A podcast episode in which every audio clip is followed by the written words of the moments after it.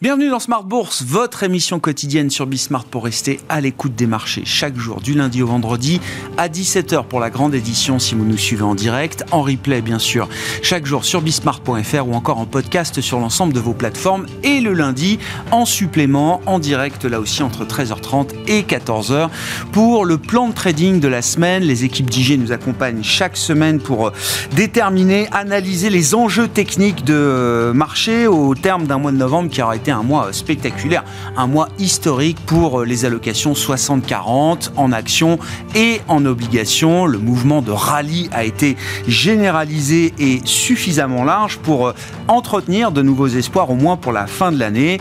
On voit d'ailleurs que certains indices européens, comme le DAX, sont revenus à des sommets historiques. Nous évoquerons ces enjeux techniques avec Alexandre Baradez, avec nous en plateau pendant cette demi-heure. Nous parlerons également allocation d'actifs, comment préparer son portefeuille en vue des euh, mouvement de marché que nous pouvons imaginer pour 2024. Ce sont les équipes de Carmignac qui nous accompagneront. Kevin Tezet, membre du comité d'investissement de Carmignac, sera à nos côtés au démarrage d'une euh, semaine alors, qui démarre sur une euh, note relativement tranquille en termes de dynamique de, marché. Les indices actions en Europe sont plutôt en, phase de digestion et euh, on notera une semaine qui sera marquée par une série de statistiques autour de l'emploi américain. Nous aurons les créations d'emplois dans le secteur privé, les ouvertures de postes et le rapport mensuel sur l'emploi qui sera publié ce vendredi pour le marché du travail euh, américain, semaine qui sera marquée également par une rencontre au sommet entre officiels européens et chinois à Pékin jeudi et puis des réunions européennes spécifiques avec l'Eurogroupe et l'ECOFIN en fin de semaine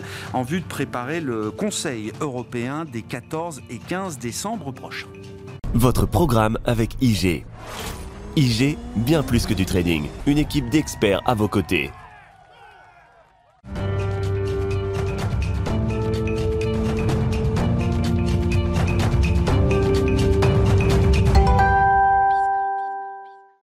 Alexandre Baradez avec nous chaque lundi pour le plan de trading de Smart Bourse, chef analyste chez IG, à nos côtés en plateau. Bonjour Alexandre. Bonjour Grégoire. Merci beaucoup d'être euh, d'être avec nous. Bon, on est encore marqué par ce mois de novembre dont on sort à peine, qui a été un mois euh, historique, je le disais, sous différentes métriques, notamment pour le portefeuille global 60-40, hein, euh, actions et, et obligations, avec ce facteur taux qui a ramené un certain nombre d'indices actions sur des sommets annuels voire des sommets historiques.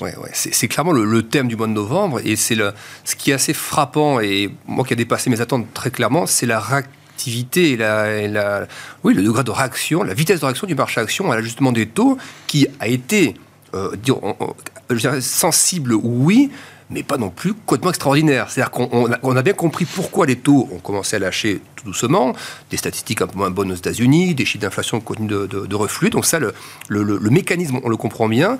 La vitesse de réaction du marché m'a en revanche surpris. Je pensais qu'on aurait pu avoir effectivement, autant on le verra sur les indices tout à l'heure, les niveaux de support, on pensait qu'il serait dangereux de, de vendre plus bas, donc là-dessus on ne s'est pas trompé, autant la, capacité à réagir du marché, euh, le, squeeze, les flux aussi qui sont arrivés là derrière, euh, ça, ça, je trouve ça un, peu plus, un peu plus euh, interpellant. L'effet taux a été démultiplié dans l'univers action. Hein. C'est ça, exactement.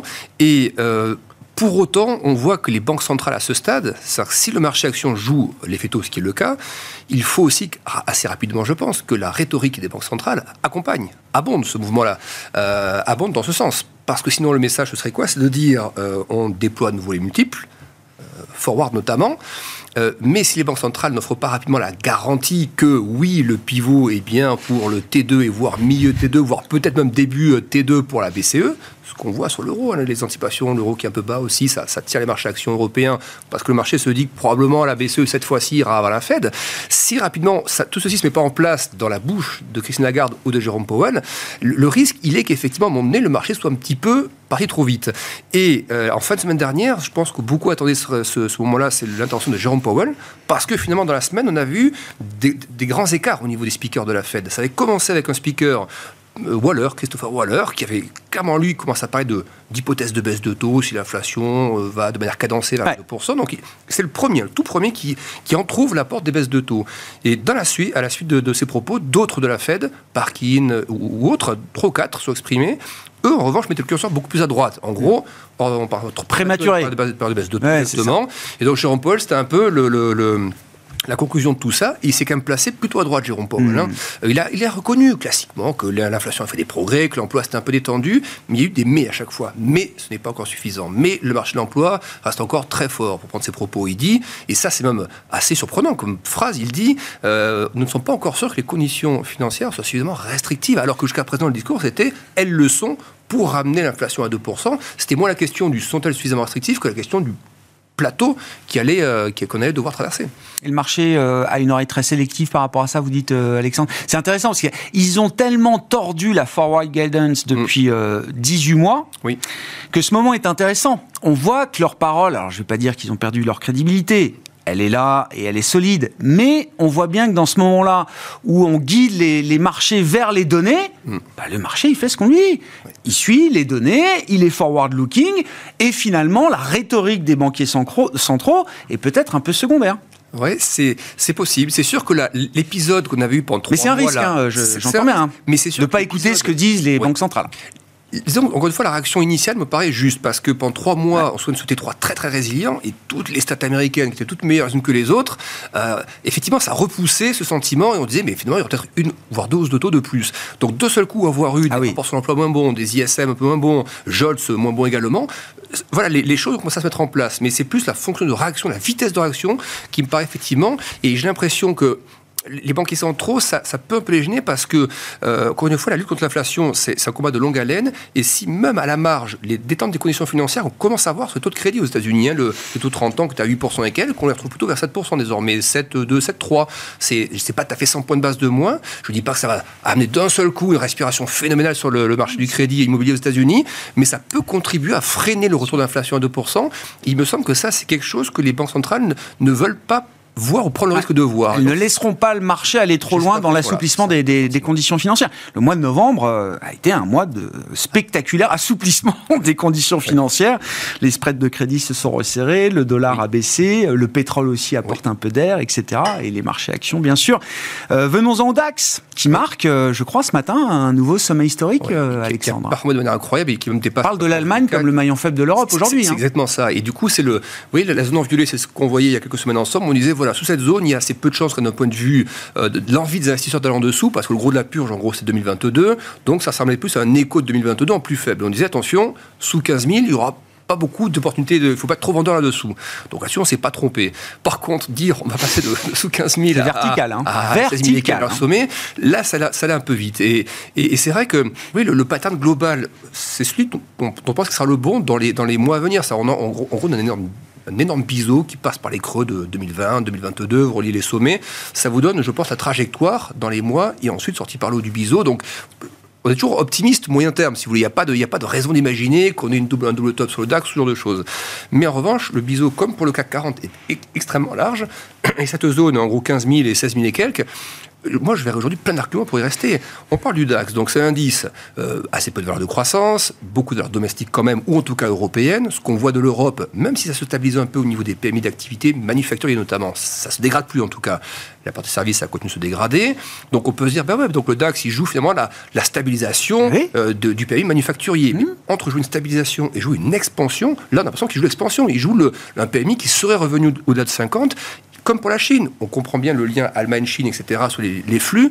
La, Chine aussi, on en parle régulièrement. On voit que ça s'est stabilisé un peu sur le high yield chinois, dans la partie notamment de l'immobilier. Donc, euh, on voit les PMI d'activité se stabiliser aussi un peu en Chine. Donc, on peut comprendre qu'il y a une envie de remettre un peu d'axe dans ses portefeuilles mais de, de faire le, point A au point B en ligne droite sans étape, voilà, c'est là que moi je suis moins à l'aise. Et, et, encore une fois, par sa composition se dire que les multiples repartent tout de suite comme ça, moi je verrais bien, encore une fois, il y a ce que moi je verrais, puisque le marché en fera, hmm. je verrais bien une pause quand même sous les sommets. Pour moi, les sommets ne doivent passer tout de suite dans une optique qui serait une optique, encore une fois, disons, de consolidation, hein, pas de retournement ou autre, mais une consolidation. Les, mouvements sont tellement abrupts que parler de, encore d'un range de 10% pour le DAX, pour moi, n'aura absolument rien de fou par rapport au valo, par rapport à la macro, par rapport au niveau technique aussi.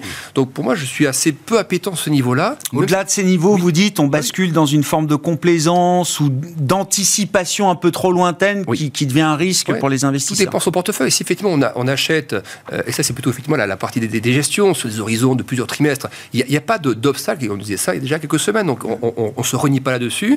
Euh, si c'est dans une optique de 12, 18, 24 mois, évidemment, pas, pas de souci pour mettre du DAX. Si c'est dans une optique de un peu de swing de, ou de, de, travail des mouvements de quelques jours à semaine, euh, moi je verrais bien qu'un plutôt un retour de, vous voyez, des, retracements de 5, 6, 7% dans cet espace-là, entre la partie violette et la partie rouge, plutôt qu'une accélération vers les sommets et au-delà. Qu'est-ce qu'on peut dire des grandes valeurs tech américaines à travers donc l'indice Nice Fang Plus, qui comprend aussi, je crois d'ailleurs, des, valeurs tech chinoises. Hein, il n'y en a plus. Il y en a plus. À l'époque, il y en avait. Ah bon, c'est toujours 10, 11 valeurs, mais j'ai vérifié. Peut-être qu'il en reste une, mais en tout cas, à l'époque, il y en avait trois et ça a été sorti. Mais en tout cas, ça reprend les 7 magnifiques qui pèsent euh, plus de 80% de, l'indice. On nous dit que le mois de novembre a été un mois de, de rallye élargi. Oui, tout, tout, y est, tout est passé, les small, les larges, la value, la tech, etc. On note quand même là depuis quelques jours que par exemple des indices un peu plus cycles, type Dow ou autres, surperforment. On le voit aussi à la partie européenne, hein, typiquement le DAX, il n'y a pas beaucoup de croissance là-dedans, ça, performe bien. Et la tech en revanche, on voit depuis, vous voyez, il y avait le sommet de 2021 qui était donc largement corrigé. Ensuite, on repart très vite, le thème intelligence artificielle qui booste hein, et qui permet de passer dans le, record historique là-dessus. Les trois mois dont on parlait, un T3 où ça construit un peu de biseau comme ça, euh, canal baissier, donc on sort très vite par le haut. Voilà, la sortie par le on la comprend du point de vue de la détente des taux. Après, qui ne, ne force motrice pour permettre de rester tous ces sommets et de continuer à accélérer derrière. On connaît tous ces performances. En gros, les 7 magnifiques qui, font euh, trois quarts de la perte du S&P. Au-delà de ça, c'est l'aspect, euh, c'est l'aspect taux qui, pour moi, au-delà de l'aspect euh, poids dans le S&P ou autre, c'est l'aspect taux. Pour moi, les taux, oui, sur une partie, on a touché le plafond. Ça, y a pas trop de débat là-dessus, je pense, pas d'ose de taux euh, supplémentaire à prévoir, mais un effet de, euh, de, de, consolidation qu'il va falloir. Vous voyez des valeurs comme Microsoft ou autres, euh, ça, ça, devient questionnant sur la dynamique, sur les multiples. les derniers résultats, même si on voit qu'on est sorti de la phase de contraction des bénéfices aux, aux États-Unis, troisième trimestre consécutif, on est sorti là sur la dernière publication. Est-ce que pour autant on doit jouer l'expansion à nouveau des multiples sur les bases actuelles des taux? Donc pour moi, je verrais bien, vous voyez, un retour. Je sais que c'est un peu négatif, mais je verrais bien un pullback sur l'ancienne zone de consolidation, l'espèce de canal baissier, revenir dans cette zone et finalement élargir la zone de consolidation. C'est entre le point bas du T3, grosso modo, avant le, squeeze, je verrais bien cette zone-là devenir un peu une zone de range pendant quelques mois et donc réintégrer pleinement cette zone-là euh, pour les valeurs tech euh, américaines. Donc pas, c'est pas hyper baissier, mais c'est plutôt consolidant plutôt hmm. que euh, un rallye cadencé vers de nouveaux, de nouveaux records. Où va le pétrole, Alexandre? Bah, le pétrole, on, retrouve le thème macro dont on parle. C'est-à-dire qu'il y a d'un côté les actions aussi, cette, divergence massive entre ce que font les matières premières, en tout cas le pétrole. Le cuivre, c'est un peu plus nuancé sur la partie industrielle. On comprend que la Chine rassure un tout petit peu. On voit des métaux industriels, c'est un peu stabilisé. Mais sur le pétrole, euh, vous avez d'un côté la baisse du pétrole qui peut contribuer aussi à la détente des taux, par le fait qu'on pense qu'il y aura du coup de moins en moins de chances d'avoir une inflation qui reparte si l'énergie ne, ne, repart pas elle-même. Donc on comprend que ça puisse contribuer à la détente des taux. De l'autre côté, à quel moment la baisse du pétrole devient un macro négatif macro, exactement. Et là, vous voyez, euh, il y a eu un rebond la semaine dernière qui a été très très vite vendu par, le, par, les opérateurs et on retape des zones à 72, 73 qui sont vraiment des zones très marquées hein, d'un point de vue technique. Si ça lâche, vous avez derrière des zones, c'est 5-6 dollars plus bas quand même. Donc ça commence à faire des zones où l'Arabie Saoudite sera évidemment confortable, OPEP Plus sera inconfortable. Euh, on peut expliquer le fait que le pétrole, jusqu'à présent, une partie de la baisse euh, s'explique par le fait que les États-Unis, eux, produisent de manière euh, moins de plus en activité, mais qui, produisent de manière. on a battu les niveaux pré-Covid d'ailleurs en termes de production globale. Donc ça peut s'expliquer par cette. Mais à la fois, euh, on entend qu'on est toujours en déficit de, capacité et que l'économie a mmh. plus besoin de pétrole qu'il n'en arrive, pour autant le pétrole continue de baisser. Donc à quel moment ça devient projectif euh, de, ralentissement à venir? Et moi, je, si vous voulez, si on commence à passer avec le pétrole sous les 72 et qu'au moment les indices retracent un peu, c'est assez courant, c'est un macro qui l'emporte. Pour jouer long pétrole, pour moi, il faudrait que les indices ne lâchent rien du tout, que le pétrole remonte à 76-77, et à ce moment-là, on aura la thématique, bah, la macro tient, le hmm. pétrole va commencer à jouer ça, et là, on joue un rebond à 85 hmm. et 82, 85, voilà. Mais là, on a une espèce de carrefour quand même entre les divergences euh, euh, sur la partie indicielle, le sentiment, et ce que le pétrole nous montre, qui pour l'instant est quand même très pesant. Compliqué, hein, effectivement. Bon, il y a la question de la demande hein, pour le pétrole, mais l'offre aussi, hein, vous l'avez dit, c'est quand même une offre qui s'est améliorée avec le, hmm. les États-Unis et puis même euh, l'Iran. Là aussi, c'est difficile de mesurer, mais c'est quand même, voilà, il y a une offre quand même qui s'est s'est améliorée de ce point de vue-là. Merci beaucoup, Alexandre. Merci pour votre éclairage technique chaque lundi, 13h30 en direct, à retrouver en replay sur bismart.fr ou encore en podcast le plan de trading de Smart Bourse. C'était votre programme avec IG. IG, bien plus que du trading. Une équipe d'experts à vos côtés.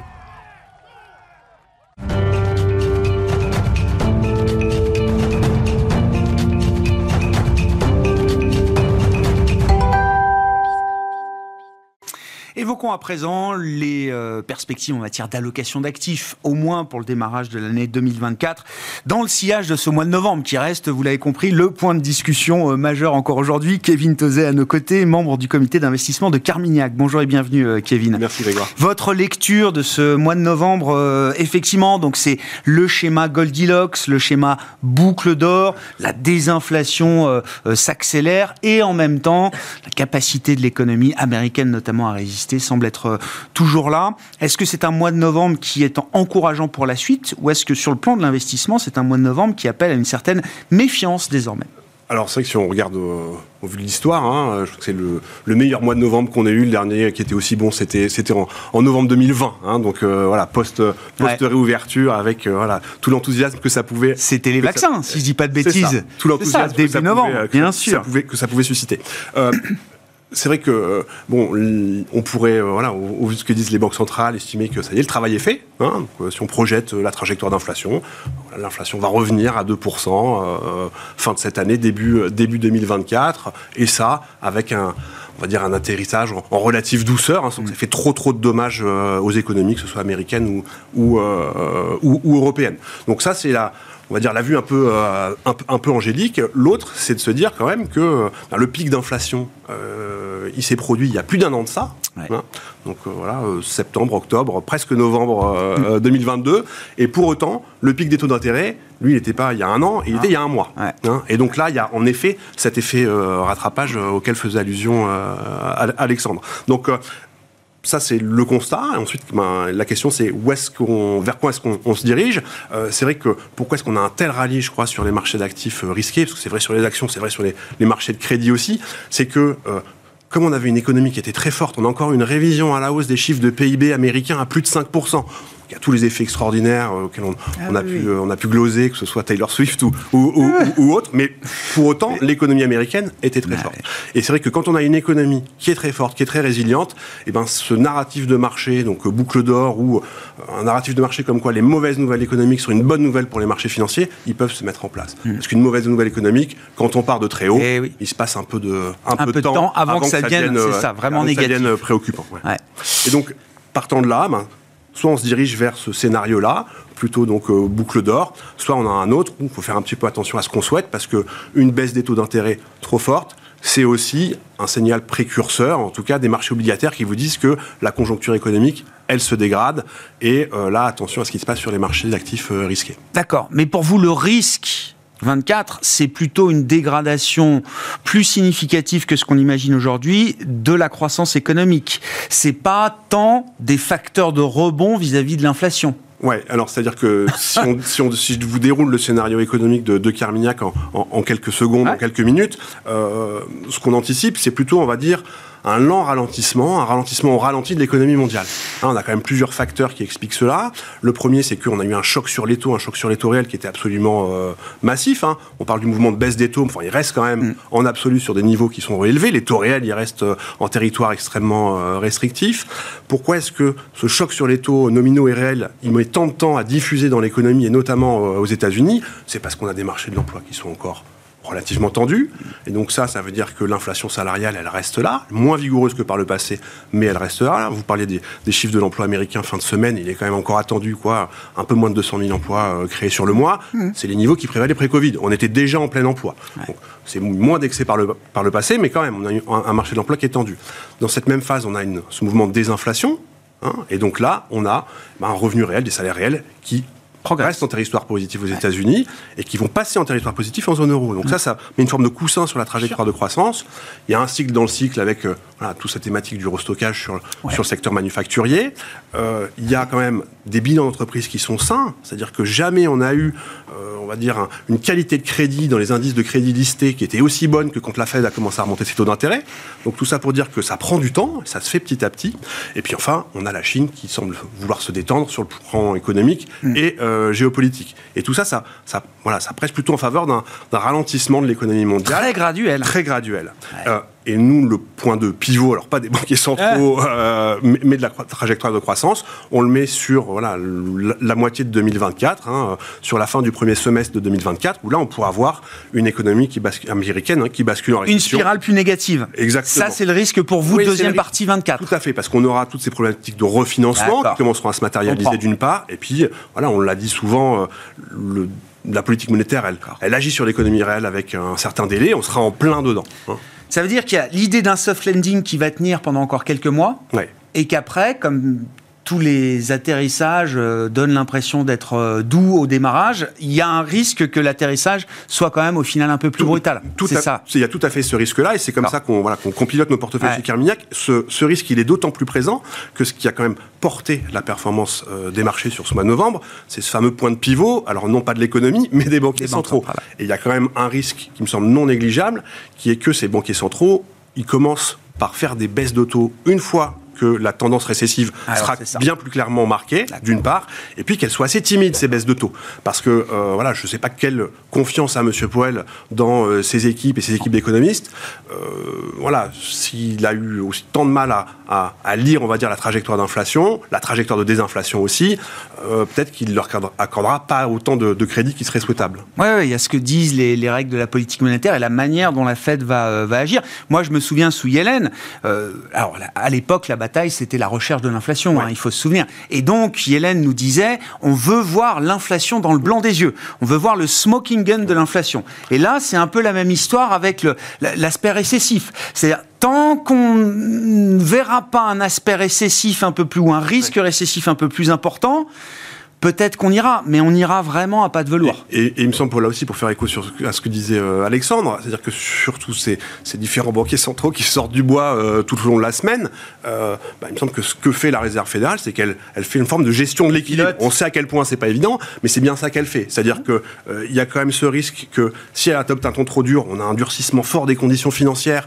On connaît la, la, sensibilité, on va dire, des foyers américains à la trajectoire des marchés d'actions parce qu'ils sont largement Donc, s'il y a une dégradation trop forte des conditions financières, ça peut accélérer cette tendance récessive. Mm. Et puis, à l'inverse, euh, on connaît la, la, capacité des marchés, on va dire, à anticiper ce qui va se passer. S'il y a le moindre signal qu'il serait possible que la baisse des taux, elle se fasse, alors c'est quoi, euh, mars, euh, mars ce matin, voilà, mars-avril, ça se fasse un petit peu avant, on est prêt à le faire avant. là, on va avoir une deuxième jambe de, de, baisse des taux avec tout l'impact que ça peut avoir sur les marchés d'actifs risqués. Normalement, la semaine doit être un peu plus calme en termes de prise de parole de banquiers centraux, puisqu'on est dans la période un peu euh, quiet période avant les prochaines euh, réunions. Donc ça va s'enchaîner. Donc ce sera la semaine prochaine. 12, 13 pour la Fed, 14 pour la BCE et pour la Banque d'Angleterre euh, de mémoire. Comment est-ce qu'on gère ce scénario Comment ce scénario que vous avez décrit pour 2024, comment est-ce qu'il se traduit dans les positions d'investissement, dans le portefeuille équilibré, phare, Carmignac Patrimoine? Donc, on, va dire qu'il y a trois moteurs de performance. Je vais un peu parler du, premier, qui est d'abord le moteur taux d'intérêt. Hein. C'est-à-dire que là aussi, donc, on est on prend acte hein, de ce ralentissement de la conjoncture économique, ce scénario que je l'écrivais. Ce scénario-là et justifie qu'on ait des taux d'intérêt, dire qu'ils soient sur des niveaux, en tout cas qu'on ait à toucher le pic de, euh, de, ces taux d'intérêt auxquels je faisais allusion euh, tout à l'heure. Ensuite, la question de où est-ce qu'on veut se positionner sur la courbe des taux. Une fois qu'on a dit qu'on voulait acheter des obligations américaines ou des obligations allemandes parce que c'est un actif refuge et que les niveaux de taux sont élevés, où est-ce qu'on se positionne sur la courbe? Si on achète des maturités entre 0 et 2 ans, on est très tributaire de quand est-ce que la baisse des taux va se matérialiser. Ça équivaudrait à une forme, faire une forme de pari en disant, eh bien, la euh, Banque Centrale Européenne, elle baissera ses taux le 7 mars et la Banque Centrale Américaine le 20 mars, ce qui est à mm. peu près anticipé par le marché aujourd'hui. Bon, euh, est-ce qu'on a envie de parier des positions sur un portefeuille sur une date? Je suis même pas sûr que voilà, la Banque Centrale Européenne et la Banque Centrale Américaine ne sachent qu'elles vont faire à ce moment-là. Ce C'est pas la meilleure des idées à avoir. Mm, mm. Donc, sur cette partie de courbe de taux-là, on est pas trop envie d'en avoir. À l'inverse, sur des taux beaucoup plus longs, 10 ans, 30 ans, il y a quand même ces problématiques de euh, d'offres, d'émissions obligataires. Le rallye obligataire de la semaine, en tout cas des dernières semaines, il s'explique aussi parce qu'on est dans un contexte de faible émission. Les émissions, elles ont été largement préemptées cette mm. année. Au mois de janvier, ça va repartir et ça va repartir très fort. Hein. Le déficit américain, quoi, moins 3, moins 4% ça c'est le déficit primaire. Je ne mets mm. même pas la charge de la dette. Si je la rajoute, on est plutôt sur du moins 6 et on a émis beaucoup de cours également. C'est beaucoup l'argent placé sur le monétaire, destiné au monétaire, qui est allé financer l'État américain euh, aujourd'hui. Demain, ce sera une autre histoire. Tout à fait. Et on, l'a vu, c'est-à-dire que même avec des taux d'intérêt à 5%, il y a eu des adjudications qui ne sont pas très bien passées sur des maturités longues. Donc, même si c'est sur le niveau de taux-là, le marché, il dit on ne veut pas acheter d'obligations trop longues aux, aux États-Unis. Donc ça, c'en est un. Ensuite, en Europe, on a l'Italie qui va émettre net, donc j'ajuste des montants de rachat, hein, des obligations qui arrivent à échéance, qui ont mis en plus, et je corrige ça des effets, on va dire, de bilan. Hein, le, la, quantitatif, quantitatif ou, le, durcissement quantitatif.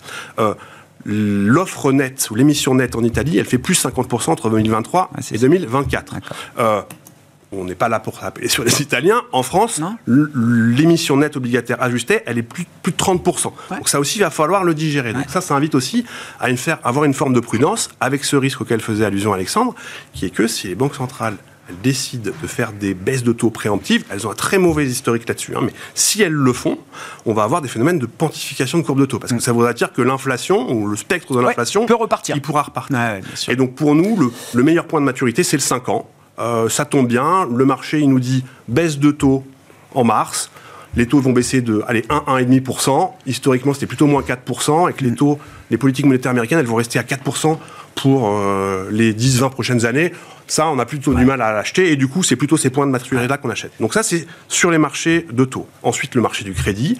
On reste quand même dans un environnement où on a du portage, et je crois que cette année aussi, ça, on, a, on a bien vu qu'en dépit de la volatilité qu'on a pu voir avec les différents épisodes de, stress, les marchés du crédit, ils délivrent, en gros, ils font le portage. C'est une très bonne nouvelle ça a été difficile en 2021 et 2022. La remontée des taux et la remontée des primes de risque, elle veut dire qu'on est à nouveau rémunéré sur ces marchés-là. Donc on est content d'être alloué et d'être exposé à ces marchés du crédit.